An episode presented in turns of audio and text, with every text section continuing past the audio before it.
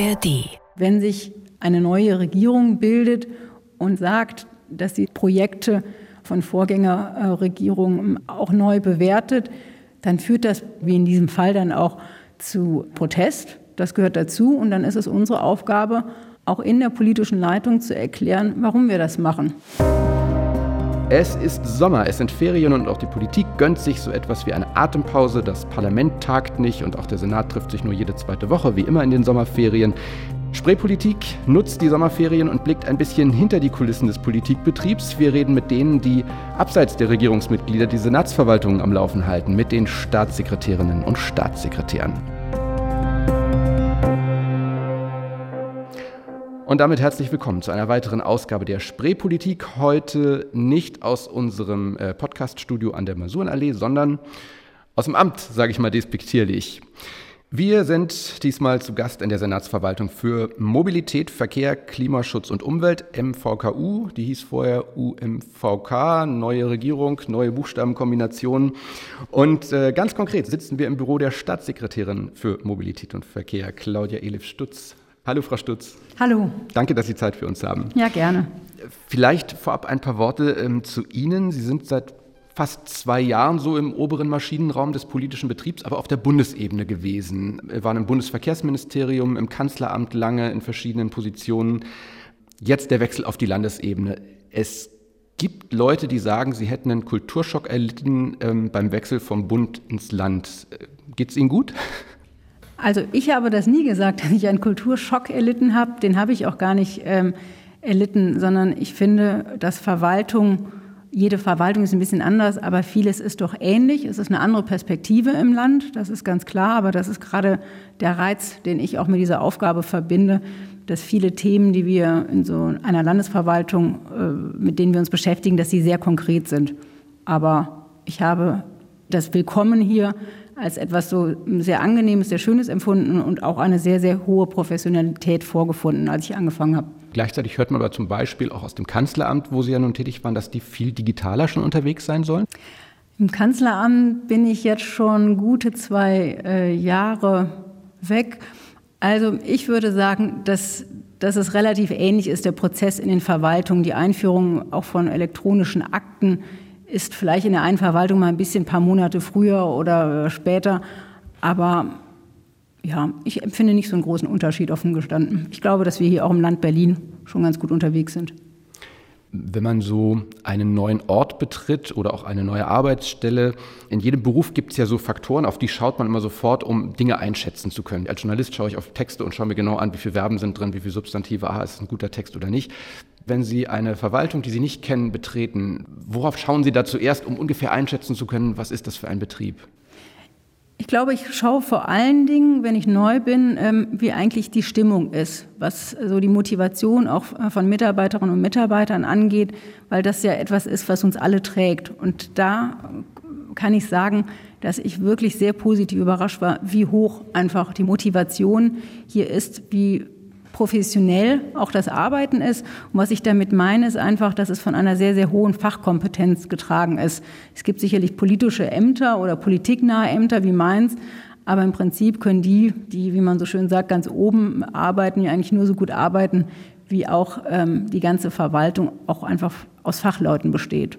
Und das ist eine Sache, auf die ich schaue. Und das Zweite ist auch die Organisation. Das halte ich insgesamt auch für sehr wichtig, dass äh, genauso wie bei Unternehmen, die groß sind, eine Verwaltung mit weit über 1000 Mitarbeitenden einfach auch gut organisiert und strukturiert ist. Sie haben jetzt gerade Ihren eigenen Beruf als politiknah bezeichnet. Staatssekretärinnen und Staatssekretäre in der Öffentlichkeit werden Sie häufig als die Stellvertreter, Stellvertreterin des jeweiligen Senatsmitglieds oder Regierungsmitglieds wahrgenommen, die eben Termine besetzt, im Parlament Auskunft gibt.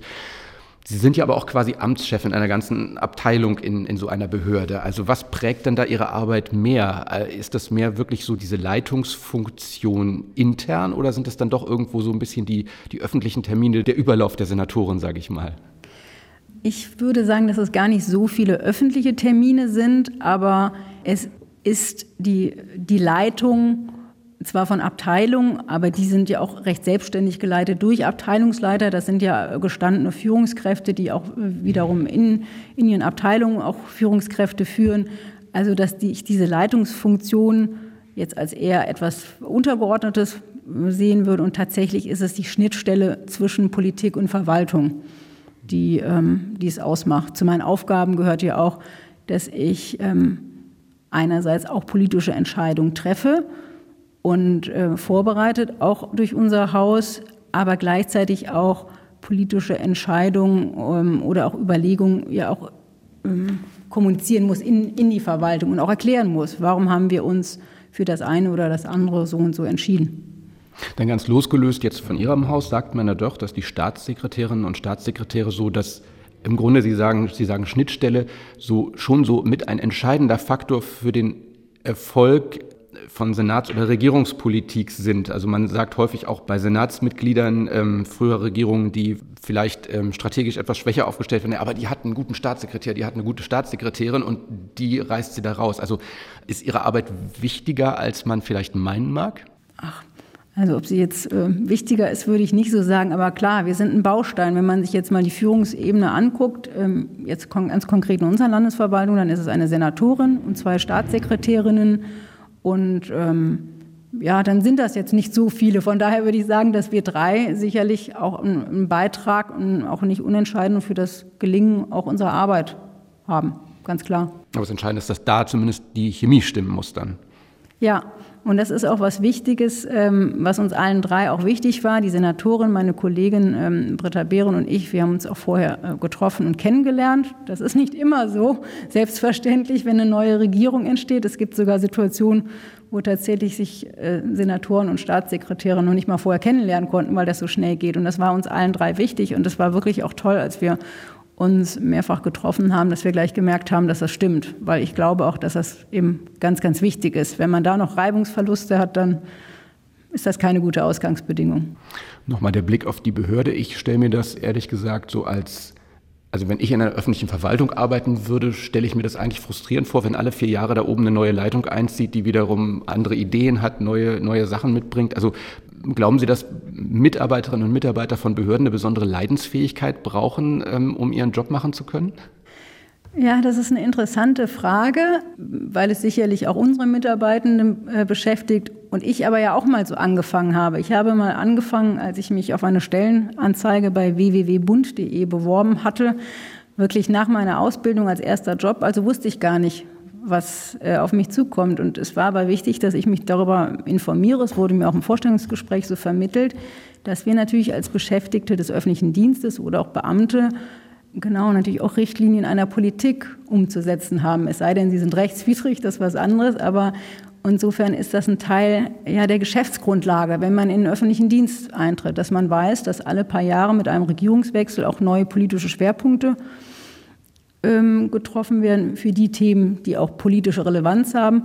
Ganz viele Aufgaben, auch in, in den Ministerien, haben es ja auch nicht unmittelbar. Es gibt ja auch wirklich viele Fachaufgaben, die einfach ohnehin, also unabhängig davon, ähm, welches Parteibuch ein Senator, Senatorin hat, so weiterlaufen. Und das andere, würde ich immer sagen, das weiß man. Es kann trotzdem im, im, persönlichen Fall natürlich sein, gleichzeitig sind alle Mitarbeiter und Mitarbeiter auch Wähler. Und die einen freuen sich mehr und die anderen weniger. Aber es, glaube ich, gehört zur Professionalität dazu, dass man damit umgeht. Neu an Ihrem jetzigen Job als Staatssekretärin ist sicherlich dieses etwas stärkere Stehen in der Öffentlichkeit, nicht ganz so wie als Senatorin oder Senator, aber eben doch wahrgenommen zu werden. Wie sind da so auf den ersten Metern Ihre Erfahrungen mit Medien und überhaupt der Öffentlichkeit? Es gab ja schon ordentlich was zu tun. Ja, es gab tatsächlich schon viel zu tun. Ähm, ich überlege gerade, wie viele Wochen bin ich jetzt da? So ungefähr sieben. Ich hatte einige Begegnungen. Ich war ja auch schon einige Male auch im Abgeordnetenhaus. Das hat natürlich auch eine Öffentlichkeit. Allerdings noch nicht so viel, dass ich es repräsentativ für mich sagen könnte, weil ich die ersten Wochen auch sehr viel äh, mit Gesprächen im Haus auch verbracht habe, einfach die Kolleginnen und Kollegen auch kennenzulernen. Aber das gehört dazu und das ist ja auch wichtig, diese Rückkopplung. Ne? Wenn wir uns hier so einschließen und für uns irgendwie Entscheidungen treffen, wir müssen nicht, ähm, trotzdem ist es ja etwas, was man auch wahrnimmt in der Reaktion und darauf auch wieder ähm, reagiert.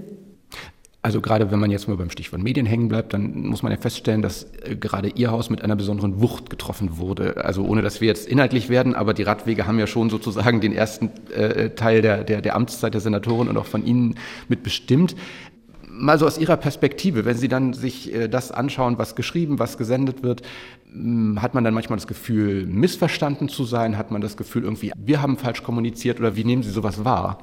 Also als erstes ähm, halte ich es für was so ganz Natürliches, dass das auch äh, emotionale Themen sind. Also vielleicht denkt man auf den ersten Blick, naja, ist Verkehr, Mobilität so ein emotionales Thema? Und dann sage ich ganz klar, ja, weil alles, was mit auch einem persönlichen Leben zu tun hat, dazu gehört natürlich auch, wie komme ich durch eine Stadt? Da gehören Fragen dazu, wie ähm, die ganze Frage um Bauen und Wohnen und Kinderbetreuung. Also es gibt ja so viele Politikfelder, die ohnehin zu, ähm, ja, weil sie mit dem persönlichen Leben einfach auch verbunden sind, äh, auch emotionale Themen sind. Also insofern würde ich erstmal sagen, das wundert mich nicht, das ist ja ganz klar. Und wenn sich ähm, auch eine, eine neue Regierung bildet und dann auch ankündigt und sagt, dass sie sich vielleicht auch Projekte auch von Vorgängerregierungen anschaut, das, so wie wir es jetzt hier gesagt haben, priorisiert und ähm, auch neu bewertet, dann führt das bestimmt auch erstmal so zu viel Überraschung oder wie in diesem Fall dann auch zu ähm, ja, Protest. Das gehört dazu und dann ist es unsere Aufgabe, auch in der politischen Leitung zu erklären, warum wir das machen. Und das findet vielleicht dann trotzdem nicht jeder gut, aber das haben wir ja auch zu respektieren. Es hat jeder seine Meinung, das steht auch jedem frei. Jetzt haben wir gesagt, wir wollen sozusagen auch äh, mal hinter die Kulissen des Betriebs schauen, an die Stellen, die man öffentlich so nicht mitbekommt. Was wir aus Ihrem Haus jetzt mitbekommen haben, ist natürlich die Senatorin hat ein äh, überarbeitetes Mobilitätsgesetz oder ein Kapitel des Mobilitätsgesetzes vorgelegt. Wir wussten, es gab vorher eine Ankündigung. Das, was dazwischen geschah, kriegt man ja nicht so mit. Das heißt also, wie muss man sich das denn ganz praktisch vorstellen? Also, die Senatorin sagt, ah, das ist das, was wir da als Entwurf haben, ähm, Mobilitätskapitel, das, ähm, das, das muss nochmal bearbeitet werden. Dann, dann sagt die Ihnen, kümmern Sie sich drum oder, oder wie läuft das ganz praktisch ab in so einem Haus? Ja, vielleicht zu dem Entstehen von Gesetzen ist das insofern eigentlich ganz typischer Fall, weil es ja selten die Situation gibt, dass es nach ja, dass es nach einem Jahr wieder eine neue Wahl gibt und deswegen es so Gesetze gibt, die äh, quasi eben noch Verfahren hängen zwischen auch einer Regierung und dem Parlament. Das ist, glaube ich, erstmal nicht der klassische Fall. Der Regelfall ist ja der, dass viele Gesetzentwürfe in den Verwaltungen entworfen werden und da wirklich, weil Sie ja nach, den, nach dem Vorgehen hinter den Kulissen fragen, es so ist, dass Referenten, Referentinnen einen ersten Entwurf schreiben. So, das nennt sich dann auch Referentenentwurf. Es ist wirklich ein Bottom-up, nicht ein Top-down-Verfahren, allerdings in dem Rahmen eben von den Richtlinien der Regierungspolitik, die ja dann auch der gesamten Verwaltung einen gewissen Rahmen geben. Also und so läuft das dann weiter. Es gibt den Regierungs-, also den Referentenentwurf der Referenten, der wird dann im Haus auch mit anderen Arbeitseinheiten abgestimmt, die hierzu was beizutragen haben. Und wenn das soweit erfolgt ist, wird er erstmal der eigenen Hausleitung ähm, vorgestellt mit einer Vorlage, mit einem Vermerk. Das ist bei uns so das typische Arbeitspapier, wie wir es nennen. Äh, das ist vielleicht ein zwei, drei Seiter, in dem erklärt wird, was die wesentlichen Inhalte des Gesetzentwurfs sind und gleichzeitig dann darum gebeten wird, dass zugestimmt wird, diesen Entwurf dann auch mit anderen Senatsverwaltungen abzustimmen. Das, das ist dann auch wirklich noch Papier in diesem Sinne, ja? Also ich hatte jetzt noch kein neues. In der Regel ist, läuft das schon in einem Word-Dokument. Äh, ja, weitergeleitet. Ich sehe nur, weil ich hier auch eine Arbeitsmappe bei Ihnen gerade sehe und man das ja auch klassischerweise kennt, dass eben auch vieles irgendwie wirklich noch in, in Papierform stattfindet. Ja, nee, es wird ja, also es entsteht im Word, wird weitergeleitet. Wir leiten unsere Vorlagen alle äh, digital weiter. Ich habe jetzt hier eine Papiermappe, weil ich tatsächlich meine äh, Termine, gerade wenn ich Gespräche führe, ich habe heute, heute im Laufe des Tages noch einige, ich das selber einfach ein bisschen besser finde, wenn ich aus Papier gucke und nicht einen Laptop vor mir habe, aber das ist eine reine Geschmackssache. Ich habe dir aber, glaube ich, unterbrochen. Ja, also der, nee, der genau. Entwurf geht dann, nach oben sozusagen. So, der geht nach genau. oben, dann kommt da vielleicht, ach nee, ähm, an der oder der Stelle nochmal ein Überprüfungsbedarf oder eine Änderungsbitte.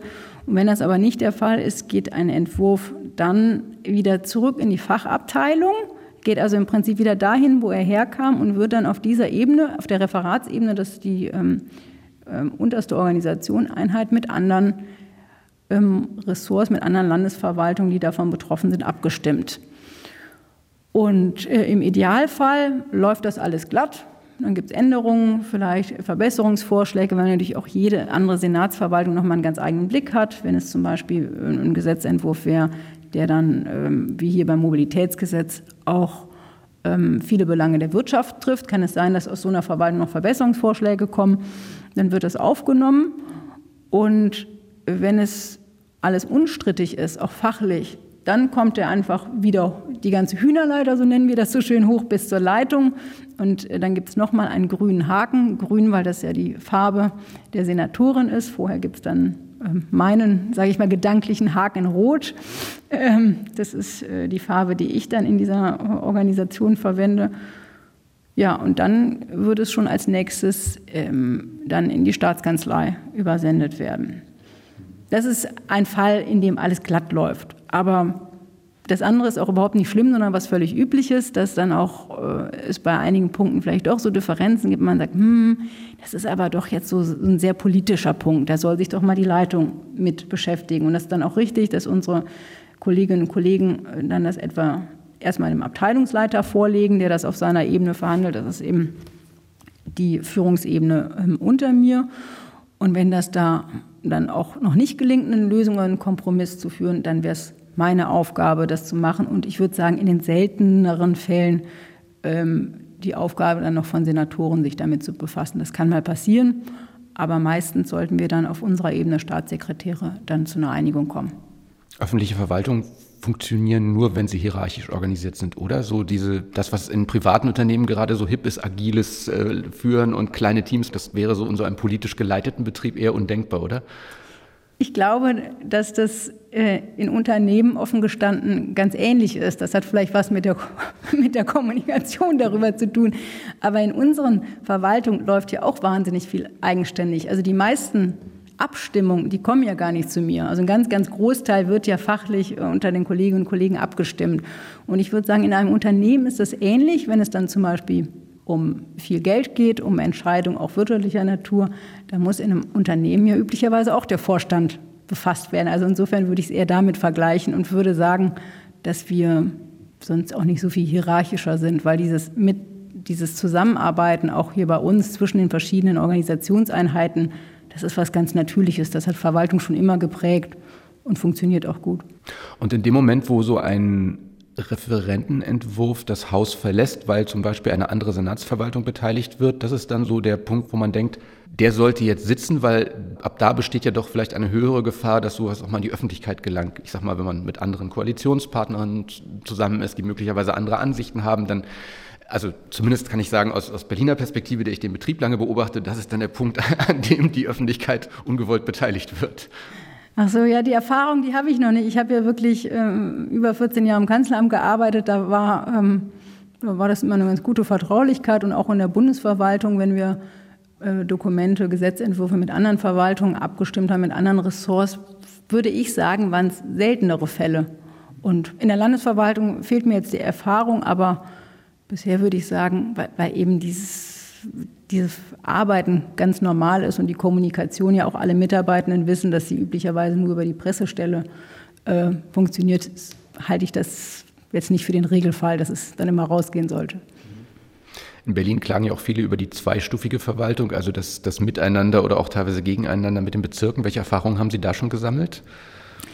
Tatsächlich ist für mich diese beiden Ebenen, Bezirk und Land, ist für mich eine ganz neue Erfahrung, die ich tatsächlich aus dem Bund nicht kenne. Ich komme aus, außerdem aus Nordrhein-Westfalen, da ist äh, da aus einem kleinen Ort und da ist es aber auch in der Landesverwaltung ja eben auch nicht so. Das heißt, es ist natürlich schon was Besonderes in Berlin und ja, das sind die Rahmenbedingungen, die erfordern natürlich mehr Abstimmung. Gleichzeitig wissen aber auch die Bezirke auch ganz genau, was in ihren Bezirken auch los ist, was also dann auch die Menschen dort umtreibt. Also so gesehen ist es ja nochmal eine sehr starke Rückkopplung auch zu den Bürgerinnen und Bürgern und das ist ja auf alle Fälle gut.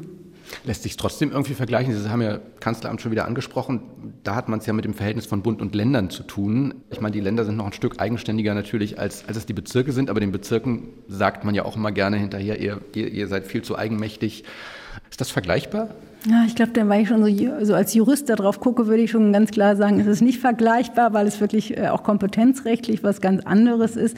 Aber was sicher vergleichbar ist, Ja, man muss immer gut miteinander einfach umgehen. Man muss äh, Sachen abstimmen, weil äh, es ist natürlich nicht so, dass der Bund, da wo die Länder betroffen sind, einfach bestimmen kann. Also da kommt er auch nicht weit. Und genauso gilt das für uns in der Landesverwaltung. Da wo Bezirke zuständig sind, sind sie zuständig. Da wo wir zuständig sind, sind wir es. Aber das meiste ähm, ist ja trotzdem, oder fast alles kann man gar nicht voneinander trennen. Also müssen wir mit uns miteinander abstimmen. Das ist auch gut für die Sache. Jetzt sind Sie ja in Berlin auf eine besondere Situation gestoßen, insofern, als dass diese Regierung nicht so wahnsinnig viel Zeit hat. Es sind ja nur dreieinhalb Jahre. Mussten Sie erstens da noch lange überlegen, ob Sie es wirklich machen sollten? Und was heißt das so? Fühlen Sie sich selber etwas stärker unter Druck, als das vielleicht anderweitig der Fall wäre, wenn man eine volle Legislatur hätte? Ah, das ist ähm, ganz lustig. Natürlich ist dreieinhalb Jahre nicht lang, aber im Bund hat man ja ohnehin nur vier Jahre, weil alle vier Jahre gewählt wird. Also und dann hat man faktisch auch nur dreieinhalb Jahre, weil es ja meistens einige Wochen dann doch dauert, manchmal sogar Monate, aber das sollte es nicht sein, bis ein Koalitionsvertrag steht, also die Arbeitsgrundlage dann auch der Regierung. Und ähm, dann wiederum vor Wahlen endet ja auch die Zeit, wo man zum Beispiel noch Gesetze ins Verfahren einbringen kann, die überhaupt noch zum Abschluss kommen. Also ist man ähm, im Bund ohnehin schnell bei dreieinhalb Jahren und so gesehen ist das jetzt, als ich hier angefangen habe, für mich gar nichts anderes als vorher. Also für Sie war es auch kein großes Überlegen, ob Sie es machen oder nicht, oder also zumindest nicht aus dem Faktor? Nee, aus dem Faktor nicht. Also ich hatte vorher äh, auch einen tollen Job und ja, aufregende Themen, als ich mich äh, um Eisenbahnpolitik äh, gekümmert habe. Aber ich, was ich eben, wie gesagt, hier den totalen Reiz finde, ist, dass wir eine ganz große Themenvielfalt haben im gesamten Bereich, alles noch unter der Überschrift auf Klimaschutz. Vieles ist ja auch miteinander verbunden, also das Thema Verkehr, Mobilität mit Stadtentwicklung, und äh, auch Wirtschaft und gleichzeitig, was ich eingangs sagte, vieles auch ganz praktisch, ganz nah am, am Leben und dann auch an, an den Themen ja, unserer Bürgerinnen und Bürger. Nehmen wir das Thema Radwege, aber auch ähm, ÖPNV, wo entstehen welche Strecken oder nicht, ähm, zum Beispiel in, in Neubaugebieten. All das hat ja eine sehr hohe praktische Relevanz und das ist auch das, was mich besonders reizt und was mir total viel Spaß macht.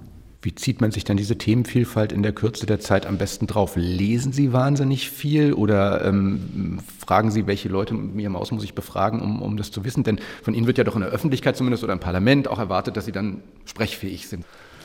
Das stimmt, das wird erwartet, das muss ich ähm, auch bieten, aber gleichzeitig haben wir ja auch wirklich erstens tolle Mitarbeiter und Mitarbeiter, die das wirklich fachlich können und wissen und die aber auch gleichzeitig das eben transportiert kriegen so auch indem sie es uns ja auch darstellen und damit auch überhaupt in die Lage versetzen, dass wir auch politische Entscheidungen treffen können. Ja, also ohne diese gute ähm, Zuarbeit würde es gar nicht funktionieren und deswegen ja, ist es toll, dass wir wirklich so gute Vorbereitungen haben. Also Sie bauen ja sozusagen ganz auf, auf Ihren Apparat, dass das äh, im konkreten Fall dann immer funktioniert. Ja klar, also das äh, Entscheidende ist genau der Apparat, wenn Sie wollen, die Kolleginnen und Kollegen bereiten das vor und gleichzeitig ist es natürlich so, dass wir aber auch dann auch Entscheidungen treffen. Also mir ist es beispielsweise wichtig, ich sprach ja schon von so Vorlagen, wenn ähm, auch eine Entscheidung zu treffen ist, dass sie eigentlich auch so vorbereitet ist, dass man den Sachverhalt darstellt, das sagt man, es gibt vielleicht hier zwei Wege, dies oder jenes spricht dafür, das und das spricht dagegen.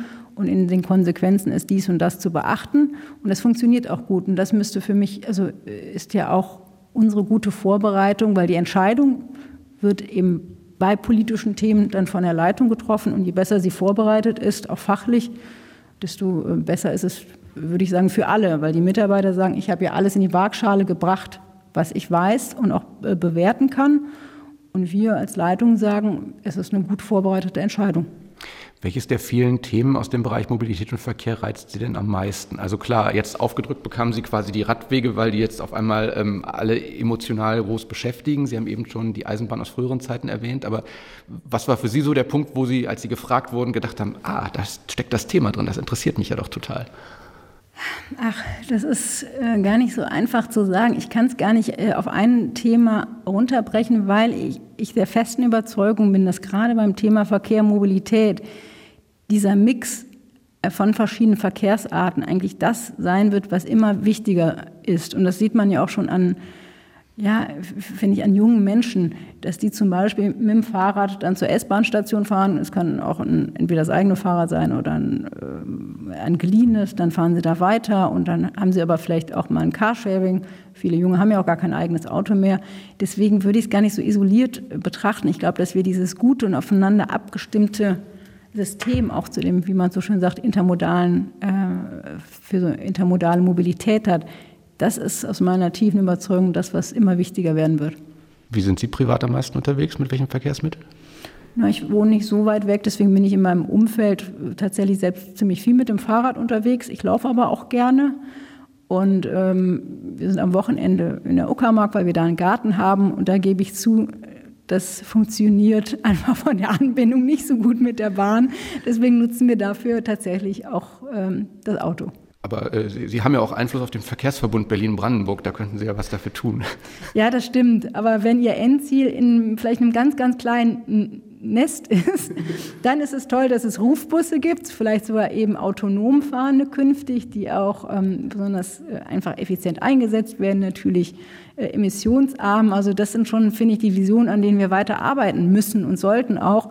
Nicht, weil also eine Städterin wie ich einfach mal da am Wochenende herausfährt und es schön hat, sondern einfach, weil es ja auch wichtig ist für die Menschen, auch in einem ländlichen Raum, erstens ihre Anbindung dort zu haben, aber dass sie auch eben eine Möglichkeit haben, zu uns in die Stadt zu kommen, ohne dass sie das Auto benutzen müssen, weil das das natürlich ein Ziel sein muss und soll. Das steht für mich total außer Zweifel. Aber ist jetzt noch eine Beziehung, die quasi hinzukommt. Also wir haben jetzt eben über Land und Bezirke gesprochen, aber dieses äh, Stadt und Land sozusagen, Berlin und Brandenburg, ist ja gerade im Verkehrsbereich eins, was, was auch noch eine große Baustelle eigentlich ist. Ja, das sind tatsächlich ähm, einfach Herausforderungen. Wie macht man dann, also wir haben ja ein sehr gutes auch äh, Tarifsystem im öffentlichen Personennahverkehr. Andererseits sagen viele, ach Gott, ist das kompliziert. Und damit haben sie auch recht, würde ich sagen. Also daran zu arbeiten, wie kann das denn ein bisschen weniger kompliziert sein, dass man wirklich weiß, welches Ticket man nimmt und ähm, das zu entbürokratisieren. Ja, das ist eine große Herausforderung, aber die ist wichtig sagt Claudia Elif Stutz, die Staatssekretärin für Mobilität und Verkehr in der Berliner Senatsverwaltung für Mobilität, Verkehr, Klimaschutz und Umwelt. Danke, dass Sie sich Zeit für uns genommen haben. Herzlichen Dank. Und das war eine sommerliche Ausgabe der Spreepolitik. Wenn Sie es noch nicht getan haben, dann abonnieren Sie uns in der ARD-Audiothek, um keine neuen Folgen zu verpassen. Wenn Sie es schon getan haben, dann gucken Sie ruhig mal, welche anderen tollen Podcasts des RBB es dort noch im Angebot gibt. Ähm, normalerweise gibt es hier am Schluss immer einen konkreten Hörtipp, den habe ich nur leider vergessen mitzunehmen in die Senatsverwaltung. Aber wie gesagt, schauen Sie in der ARD-Audiothek beim RBB vorbei. Wenn Sie da am Anfang kommen Sie aus dem Hören nicht mehr raus. In diesem Sinne, bis nächste Woche. Für heute sagt Tschüss, Thorsten Gabriel.